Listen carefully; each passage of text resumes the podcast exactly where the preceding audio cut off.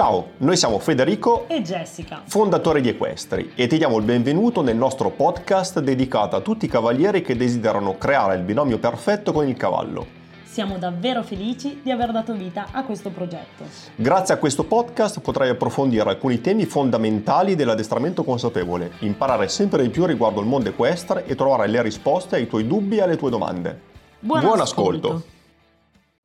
Eccoci di rientro dalla pausa estiva. Che non è stata però tanto una pausa perché abbiamo sì. lavorato praticamente tutta estate, ma è stata una pausa estiva per il podcast. Sì, però adesso siamo qua. E di cosa parliamo oggi? Ritorniamo con un argomento che è abbastanza sentito. Come si calma un cavallo agitato? Cribbio. una domanda che ci viene fatta spesso, una situazione in cui ci siamo trovati abbastanza spesso, magari agli stage o in, eh, in qualche altro contesto, in cui c'è un cavallo che improvvisamente, tra virgolette, si agita. Sì. Una situazione eh, dalla quale arrivo direttamente dalle gare anche, quindi magari si è in gara o si è un, fuori, fuori casa e il cavallo improvvisamente comincia ad agitarsi e non avere più gli stessi comportamenti che magari ha a casa. L'improvvisamente però deve essere messo tra virgolette, perché i cavalli solitamente ci dicono sempre una miriade di cose. Il problema è che non è così facile per la maggior parte dei cavalieri e delle persone o vedere quello che i cavalli ci stanno dicendo o, ancora peggio, accettare quello che il cavallo ci sta dicendo. Oppure interpretare i segnali che il cavallo ci sta dando, perché alle volte il cavallo ci dà grandissimi segnali che però vengono sottovalutati o vengono interpretati in modo differente da quello che effettivamente il cavallo ci sta dicendo. E infatti per poter mh, parlare di come calmare un cavallo agitato, la prima cosa che dobbiamo affrontare è cos'è un cavallo agitato, cioè come possiamo andare a, a definire che il cavallo in quel momento, in quella situazione, è o meno agitato. Quindi come facciamo vabbè, a vedere che il cavallo è agitato? Quando siamo già eh, arrivati alla cosa eclatante, ovviamente è molto facile riconoscerlo perché vediamo un cavallo che non riesce a star fermo, che salta per aria, con gli occhi sbarrati, fa le bizze, eccetera. E ormai è un po' tardi, sì. cioè si può intervenire, però sarebbe stato meglio poter vedere prima i piccoli segnali che il cavallo ha dato e che magari ha accumulato un po' nel tempo fino poi a um, esplodere. E il problema è che, eh, essendo animali così grandi, noi ci aspettiamo sempre delle reazioni eclatanti e quindi andiamo a intervenire e reagire solamente quando proprio non possiamo farne a meno. Assolutamente. Solo che i cavalli possono anche essere agitati per più tempo, cioè per molto tempo, non è che diventano agitati da un momento all'altro. Magari l'agitazione la tengono dentro e ve la fanno vedere con degli segnali piccolissimi per molto tempo, per un tempo molto latente, fino a che non esplodono. In quel caso diventa una sorta di ag- eh, agitazione cronica, quindi i cavalli sono perennemente stressati, vivono in quello stato di ansia eh, e a un certo punto, come delle piccole gocce che si accumulano, prima o poi il bicchiere trabocca. E attenzione a non raccontarvela perché magari il vostro cavallo è agitato, ma comunque si corica, si sdraia e sembra rilassato quando lo mettete in box perché tiene la testa bassa e, e non, è, non, è, alto, non è in una situazione di, di tensione sembra, ma in realtà magari è con la testa bassa perché è morto dentro fondamentalmente e si corica perché ha un bisogno fisiologico che ha. Di dormire. Sì. E infatti molti dei, dei cavalli che eh, vengono classificati come calmi, tranquilli, sono classificati così perché semplicemente stanno fermi o si fanno fare praticamente di tutto. In realtà un cavallo tranquillo non vuol dire che sia un, un, un, cavallo fermo, un cavallo immobile o un cavallo che risponde a tutte le richieste del cavaliere sono proprio quei cavalli che possono essere quelli più insidiosi nell'andare a riconoscere quei segnali di stress e di ansia. Sono quei cavalli che veramente possono sembrare esplodere all'improvviso. È quindi fondamentale iniziare a guardare le più piccole contrazioni che il cavallo ha in tutto il suo corpo, quindi dall'orecchio alla punta della coda perché effettivamente è nel, in tutto il suo corpo che il cavallo ci risponde e ogni soggetto ci risponde in modo diverso. Quindi dobbiamo poi imparare anche a conoscere il cavallo che abbiamo davanti. Ma qui la domanda sorge spontanea, ma se il cavallo non lo conosciamo? Se il cavallo non lo conosciamo, dobbiamo sicuramente essere consapevoli del fatto che alcuni comportamenti sono comuni a tutti i cavalli. Eh, quindi eh, sia che siamo da terra oppure che siamo in sella, dobbiamo tenere in considerazione il cavallo nella sua totalità. Se siamo a terra sicuramente abbiamo la possibilità di vedere molte più cose, se abbiamo allenato gli occhi sempre, perché dobbiamo stare veramente attenti alle singole contrazioni muscolari, alle rughe magari attorno agli occhi, alla forma delle narici, le contrazioni della mandibola, delle parotidi, ehm, il fianco che si contrae appena. Quando siamo in sella invece oltre a vedere che sarà più difficile, Sì. dovete imparare a sentire. E credo che sia ancora più complicato imparare a sentire anziché vedere, perché bisogna sviluppare una sensibilità nel sedere, si dice? in tutto il corpo avrei detto io, sì, comunque sì, anche nelle chiappe, sì, Sì. sì, sì, sì. Ehm, a livello delle scapole, a livello delle nostre mani, a livello dei nostri polpacci, che vi permette di capire quando effettivamente un cavallo comincia ad avere una leggera tensione o semplicemente è in uno stato rilassato. È naturale che per poter sentire quando sei in sella bisogna essere morbidi, perché se noi per primi siamo dei fasci di nervi totalmente contratti, sarà impossibile essere all'ascolto di quello che il corpo del cavallo ci sta comunicando. Ma quindi cosa fare in sostanza quando ci troviamo davanti a un cavallo che si contrae e che quindi inizia ad agitarsi, piuttosto che davanti a un cavallo che effettivamente sta già dando grossi segnali di agitazione? Prima di dire cosa fare, io direi cosa non fare.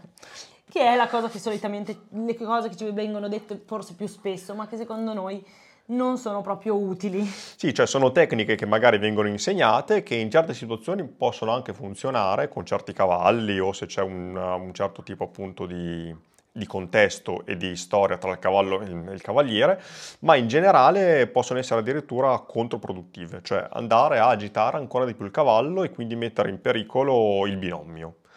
Una delle tante è cavallo che si agita, ok, lo prendo e lo giro la corda, lo, lo- lo faccio galoppare, lo fallo, fallo stancare in modo che si rilassi. Sì. In realtà qua stiamo facendo una grossissima eh, divisione, cioè stiamo creando proprio una frattura tra il corpo del cavallo e la mente del cavallo. Cioè se vogliamo calmare un cavallo dobbiamo fare in modo che sia la sua mente, il suo stato mentale che cambi. Cioè dobbiamo andare a lavorare proprio veramente sul sistema nervoso del cavallo. Solamente se c'è un cambio a livello di sistema nervoso il cavallo si può calmare. Altrimenti stiamo lavorando sulla superficie, su un corpo, lo stiamo cercando di stancare sperando che pian pianino stancandosi Anche, anche la mente vada a calmarsi, ma non gli stiamo assolutamente insegnando a autoregolarsi ed è questo un altro dei principali obiettivi che dobbiamo avere se vogliamo creare una connessione e fare in modo di lavorare in maniera più profonda con il cavallo. E soprattutto se vogliamo avere un cavallo che un domani, anche in un momento di agitazione, possa piano piano ritrovare da solo la strada per calmarsi e soprattutto quindi avere un cavallo che non ci metta in pericolo. Altrimenti avremo un cavallo che magari le prime volte lo faremo girare e stancandosi fisicamente arriverà a stancarsi anche un po' mentalmente, quindi sembrerà tutto più calmo, ma piano piano si allenerà Sì, e quindi dovremo, continu- dovremo girarlo per ore e ore prima di poterlo effettivamente stancare e questo non servirà molto. Noi in questo possiamo dire che siamo stati facilitati perché lavorando molto con gli arabi, eh, ecco, quella è proprio Che una non si tecnica. stancano mai. Quella è una tecnica che non può funzionare, si deve lavorare veramente sull'aspetto mentale, altrimenti eh, hai voglia di eh, calmarlo stancandolo. D'altronde è un po' come noi, nel senso se eh, siamo agitati e qualcuno ci dà dei calci nel culo per farci correre, magari dopo un po' siamo morti e non ci pensiamo più alla cosa che ci faceva agitare, ma la volta dopo che ci si ripropone andremo comunque in panico. Se invece quando ci agitiamo ci sa- c'è qualcuno che ci mette lì calmi, ci fa stare tranquilli, comincia a farci respirare e a farci comprendere la situazione, magari la volta dopo mm, riusciamo a ri- connetterci più tranquillamente. E perché appunto abbiamo lavorato sulla parte mentale e non sul corpo. Ed è ancora sul corpo che va a lavorare un'altra delle tecniche, un altro dei metodi che vengono utilizzati, cioè dare un calmante al cavallo. Preventivo magari, Sì, perché lo sì. vedo un po' teso, l'altra volta si è mh, agitato pr- prima di entrare in campo, quindi O diamogli un prima di salire sul trailer. Sì, Eh, cribbio, cioè state mettendo questo povero animale in una situazione confusionale e quindi la volta dopo che dovrà affrontare quella situazione saprà che in quel momento si troverà in confusione, non capirà cosa sta succedendo e quindi probabilmente avrà ancora più paura e andrà ancora più in agitazione qua, della volta prima. Per non parlare poi dei rischi a livello sì. medico, a livello veterinario, in cui si può incorrere, ci possono essere veramente dei, delle problematiche assolutamente sì. anche importanti. Ecco, anche perché il calmante credo sia sempre solo il veterinario che può prescriverlo e può decidere se darlo o meno in che situazione. E eh, non dimentichiamo che soprattutto se dobbiamo fare un qualche tipo di performance con il cavallo, non avremo un cavallo che è lucido perché un cavallo che è calmo perché è stato sedato vuol dire che non sarà effettivamente padrone di tutte le sue facoltà, quindi non avrà la propria eccezione, non avrà una capacità fisica di reagire magari a degli imprevisti e quindi metterà in pericolo se stesso e anche il cavaliere. Un'altra tecnica che viene utilizzata per calmare alcune volte i cavalli è tienilo fermo, fermalo. Ecco, fermare un cavallo agitato diciamo che è, oltre a essere iper pericoloso perché a un certo punto potrebbe veramente esplodere, è una delle cose più sbagliate da fare perché i cavalli se non possono muovere i piedi vanno ancora di più in una situazione di stress. E quindi andiamo proprio contro uno degli istinti naturali eh, del cavallo, cioè il cavallo ha bisogno di sentirsi in sicurezza e si può sentire in sicurezza se ha la possibilità di reagire di fronte ad uno stimolo. Se noi lo, lo cerchiamo di mantenerlo lì inchiodato e si vedono a volte delle persone appese per cercare sì, di ecco. bloccarlo, eh, ecco diciamo stiamo andando proprio una, una parte che è istintiva. Sì, piuttosto che legalo, tienilo, stringilo, legalo, con, con, mettici una capezza più forte. E di, e di, conseguenza anche in questo caso stiamo cercando di bloccare il corpo, ma non abbiamo fatto nessun passo per andare a lavorare sul suo profilo mentale. Anzi, si sentirà ancora più chiuso, ma è un po' come alla fine anche noi. Se provate a pensare, se voi avete paura dei ragni e vi chiudono dentro una gabbia con un ragno, beh, mm. probabilmente bene bene non state, no. andate anzi ancora più in panico.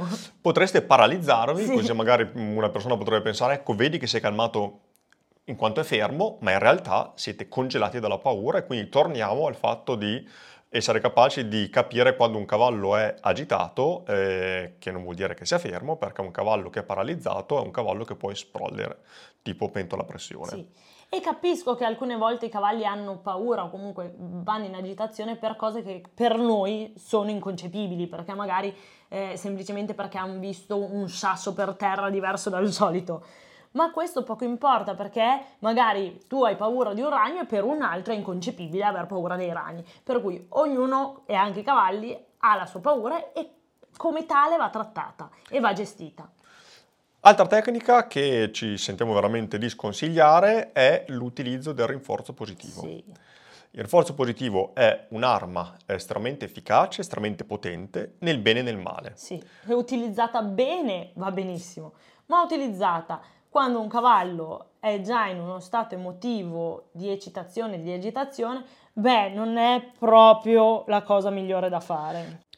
E anche qui il motivo è che non dobbiamo limitarci e cercare di mh, mm, rinforzare il comportamento esterno del cavallo. E per esterno intendo quello che fa con il corpo, ma dobbiamo essere sempre consapevoli di qual è la, mm, l'aspetto mentale ed emotivo che il cavallo, il cavallo, sta attraversando e vivendo in quel momento. E tutte le volte che noi andiamo a utilizzare il rinforzo positivo, stiamo rinforzando entrambi gli aspetti. Quindi sta, stiamo rinforzando anche il fatto che il cavallo sia agitato, per cui se noi andiamo a carezzare il cavallo in una situazione di agitazione, gli stiamo dicendo wow, bello, bravo, stai facendo la cosa corretta. Anche se per noi cavalieri è una cosa che ci calma, anche se per noi cavalieri eh, fare una carezza al cavallo sembra di dirgli guarda che sono qua, che ti sto aiutando e in realtà per i cavalli non è così, quindi impariamo anche a comunicare con i cavalli come comunicano i cavalli e non come comunicano gli umani. E nel rinforzo positivo appunto può essere l'utilizzo di un grattino di una, di una, o di una carezza oppure l'utilizzo di cibo.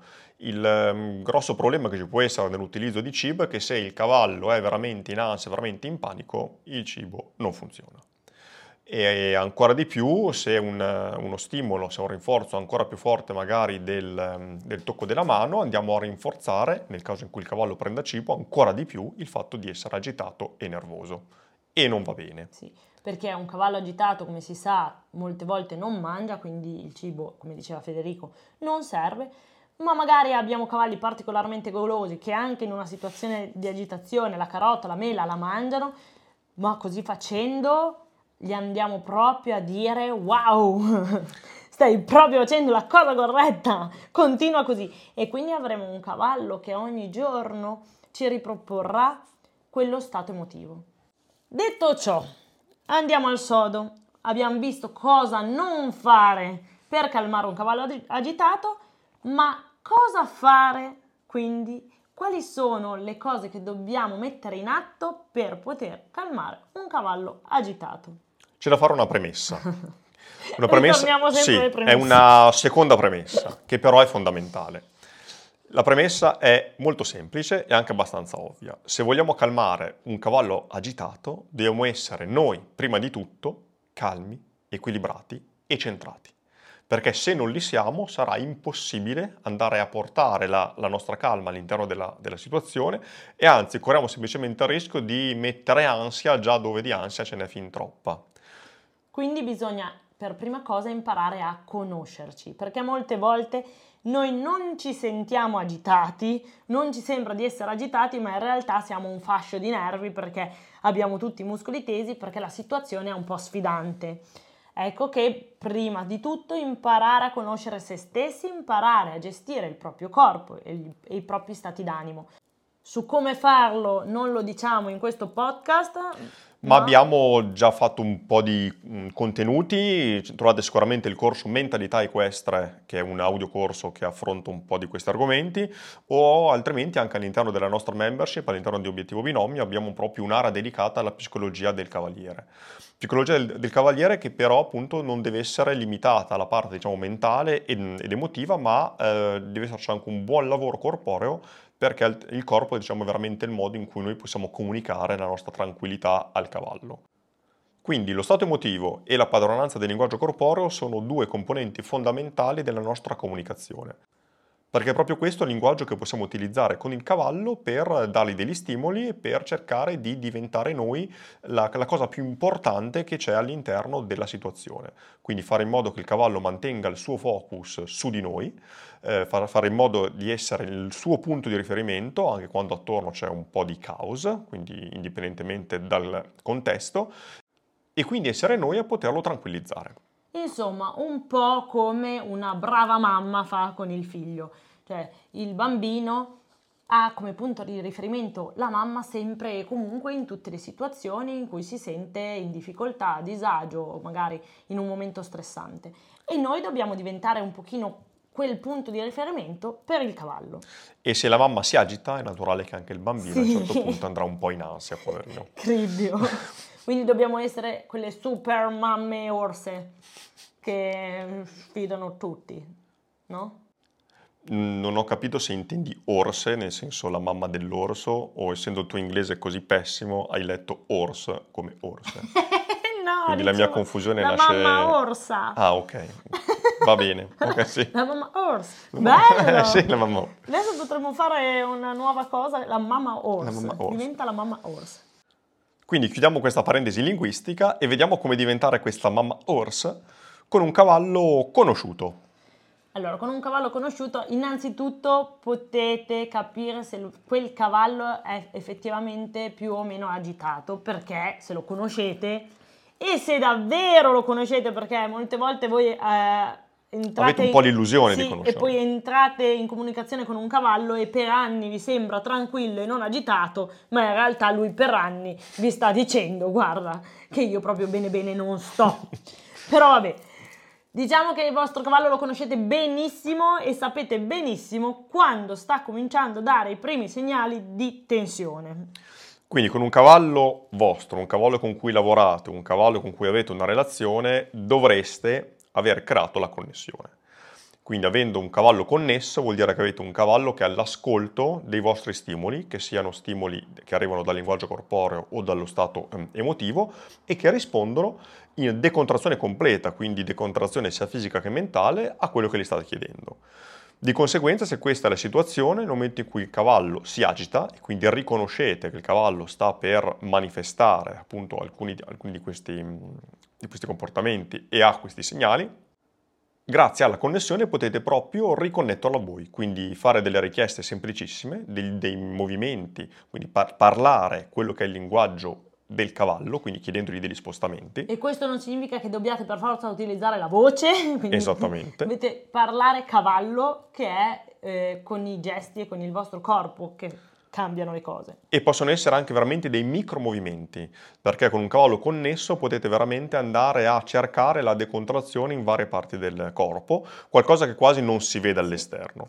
Anche solo con il vostro respiro potete eh, andare a cambiare lo stato d'animo del vostro cavallo. E questo perché dovreste aver fatto prima delle sessioni che anche quando avete fatto della desensibilizzazione, il vero obiettivo era quello di connettere il cavallo al vostro stato emotivo il che vuol dire che gli avete insegnato che se voi siete tranquilli, se voi siete calmi, anche se attorno c'è una situazione che lo sta agitando, lo sta preoccupando, va tutto bene, perché voi siete tranquilli. E ovviamente dovete aver imparato ad essere tranquilli. Un buon esempio può essere mm, quello che mm, è successo qualche, qualche settimana fa con, con Camelot, la, la mia puledra. Eh, con i puledri noi solitamente andiamo a fare qualche giro a piedi, eh, portandoli in un posto che è pericolosissimo. Sì. Li facciamo passare sul ponte dell'autostrada. Sì. Ponte dell'autostrada che crea sempre un po' di ansia, un po' di agitazione. Perché arrivano macchine che ti potrebbero tranciare le gambe sotto E di te. Poi arrivano da sotto, non si capisce, c'è, c'è un rumore strano, eccetera. E in quel caso è C'è il stato... vuoto. C'è il vuoto sotto, sì, rumori strani. E in quel caso è stato veramente un bellissimo esempio perché eh, fatti i primi passi sul, sul ponte, lei è andata in tensione, si è agitata, ha bloccato il respiro, è diventata tipo veramente un fascio di nervi pronta ad esplodere. E state attenti a come ha detto che si è agitata Federico, perché lui si è accorto che la cavalla si è agitata semplicemente perché ha, ha cominciato a bloccare un po' la sua muscolatura, ma stava comunque continuando a camminare e lo stava seguendo comunque. Ma lui si è accorto, perché conosce la sua cavalla, si è accorto semplicemente da una tensione muscolare e una leggera tensione muscolare che la cavalla si stava, stava andando in agitazione. Ecco che è lì che bisogna iniziare a intervenire e non aspettare che ci sia la- l'esplosione o comunque che ci sia il fatto che la cavalla cominci a, a saltare su se stessa. o provi a buttarsi giù Sì. dal ponte, che non sarebbe bello anche in quelle situazioni. E lei, in preda appunto a questa, um, questo stato di, di ansia che stava probabilmente per trasformarsi in qualcosa di peggio, mi ha guardato e io semplicemente ho respirato, mi sono rilassato, ho rilassato il corpo e ho fatto un respiro molto molto profondo, al che lei ha detto, ah ok, e quindi anche lei ha mollato la tensione nel corpo. Ha respirato anche lei e poi siamo andati oltre, eh, sempre con un certo stato di, di attenzione, perché comunque non dove- dove- dobbiamo poi confondere il fatto di un cavallo che è attento agli stimoli esterni con un cavallo agitato.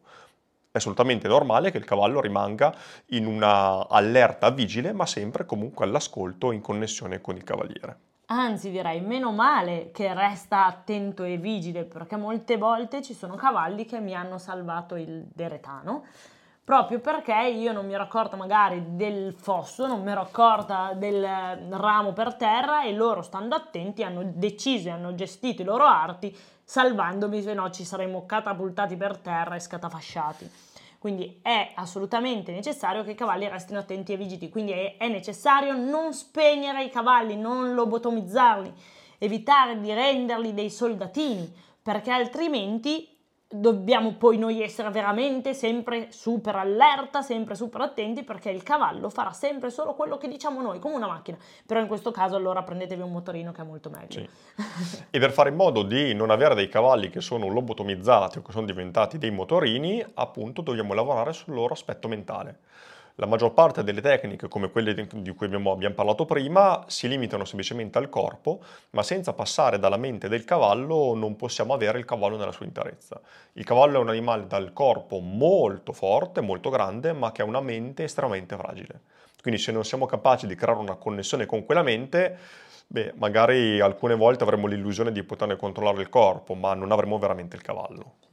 E poi state attenti perché veramente i segnali di tensione sono molteplici, dal tendere semplicemente il garrese, allo sbarrare gli occhi, al tenere la mascella rigida, come diceva Federico, al bloccare un pochino il posteriore. Ogni cavallo ha un po' le sue tensioni e le gestisce un po' a modo suo. Imparare a vedere un cavallo morbido in tutta la sua complessità ci aiuterà sicuramente a capire se è più o meno in tensione. E questo è indispensabile anche con un cavallo che non si conosce. Infatti anche con un cavallo che non si conosce eh, il metodo, se vogliamo parlare di metodo, è più o meno sempre lo stesso, cioè fare in modo di diventare noi la cosa più importante che c'è lì attorno, all'interno di quella situazione. Quindi riportare il focus del cavallo su di noi. Focus che deve appunto passare dalla sua parte mentale. Quindi vogliamo che il cavallo pensi alle nostre richieste e che abbia la sua attenzione su di noi. È naturale che con un cavallo connesso la cosa ci viene molto più facile, perché abbiamo un lavoro fatto al, alle più spalle. veloce. Sì, sicuramente più veloce perché appunto grazie proprio alla connessione il cavallo sarà molto più pronto ad ascoltarci. Questo non significa che un cavallo che non conosciamo non possa in qualche modo vederci come punto di riferimento, perché nel loro istinto naturale eh, vanno proprio a cercare chi gli dà sicurezza, chi gli dà protezione. Quindi ehm, vanno a cercare i membri del, del branco che hanno una presenza. Per cui con la nostra presenza possiamo effettivamente calmare anche un cavallo che non conosciamo. L'importante è essere consapevoli di cosa significa essere presenti. E qui c'è da fare un'altra distinzione sulla capacità di, e sulla possibilità di calmare un cavallo che non conosciamo. Se il cavallo è un cavallo verde, quindi poco lavorato o che è stato lavorato da persone che hanno mantenuto comunque il cavallo attento al linguaggio corporeo Sì, della persona. Una coerenza. Sì, una coerenza nel modo in cui hanno comunicato con, ehm, con lui. Allora, in quel caso la cosa non sarà poi così difficile, perché è un cavallo che sa che dall'uomo, che dalla persona, può arrivare un punto di riferimento. Ci sono, vuol dire che c'è una, una coerenza in termini di comportamento e quindi può ascoltare eh, quello strano bipede che magari vede lì per la prima volta. La situazione invece peggiore è eh, con cavalli che non si conoscono e che sono stati gestiti esclusivamente tramite delle tecniche, magari come quelle che abbiamo visto sopra, e che sono andate a spegnere la capacità del cavallo di leggere il linguaggio corporeo e lo stato emotivo della persona. In quel caso, anzi, la persona è sempre stata un'ulteriore fonte di stress e di ansia all'interno di situazioni che erano già state, eh, diciamo, poco piacevoli. E di conseguenza il lavoro può essere molto più lungo e un po' più complicato. Soprattutto perché eh, dobbiamo risensibilizzare il cavallo al fatto che se noi abbiamo un certo stato emotivo e, e stiamo chiedendo cose in un certo modo, può effettivamente affidarsi. Quindi in questo caso dovremmo andare a cercare di creare la connessione eh, già all'interno di un contesto abbastanza sfidante. Quindi chiedere al cavallo di tornare a comunicare con le persone, quindi parlare con noi, secondo quello che abbiamo visto in una delle puntate precedenti, che era il numero 11, in cui abbiamo parlato di come comunicare in maniera naturale con il cavallo è naturale che si parte già con un'asticella abbastanza alta perché Sì. il cavallo sarà poco propenso ad ascoltarci in quella situazione, ma non vuol dire che non sia possibile. Anzi, io amo di più queste situazioni perché posso mettermi un pochino più in gioco, posso lavorare ancora di più su me stessa e posso effettivamente imparare ancora di più. Eh, ovviamente con un cavallo verde è più facile, eh, è tutta in discesa, ma lavorare con cavalli che eh, hanno bisogno di più comprensione fa in modo di poterti mettere in discussione e quindi di migliorare ancora di più. Quindi, in super sintesi, evitate di lavorare solamente sul corpo del cavallo, quindi niente tecniche che cercano di bloccarne il corpo o di stancarne il corpo. Diventate voi un punto di riferimento stabile, quindi lavorate sulla vostra connessione, quindi sull'essere connessi e allineati in quello che comunicate, quindi corpo, mente ed emozioni. Detto così è facile, ma sappiamo che è il lavoro di una vita, però è fondamentale perché il cavallo ci possa vedere ve- veramente come una base sicura a cui tornare anche in quelle situazioni. In questo modo possiamo creare la connessione con il cavallo, se è un cavallo che conosciamo, quindi ci verrà gioco facile anche in una situazione in cui lo stress è, è salito, riportarlo ad uno stato di calma e quindi all'ascolto nuovamente del nostro linguaggio corporeo, del nostro stato emotivo. Se non lo conosciamo invece sarà un po' più complicato, ma questo non vuol dire che non sia possibile tornare a comunicare con lui. Sarà semplicemente una bella sfida. E per oggi diciamo che è tutto. Grazie per essere stati con noi e alla prossima! Siamo arrivati alla fine di questo episodio. Seguici su Instagram, TikTok e Facebook per restare sempre aggiornato su tutte le nostre novità. E se hai domande o vuoi lasciarci un tuo feedback, raggiungici nel nostro gruppo Facebook per confrontarti con noi e con altri cavalieri. Un abbraccio!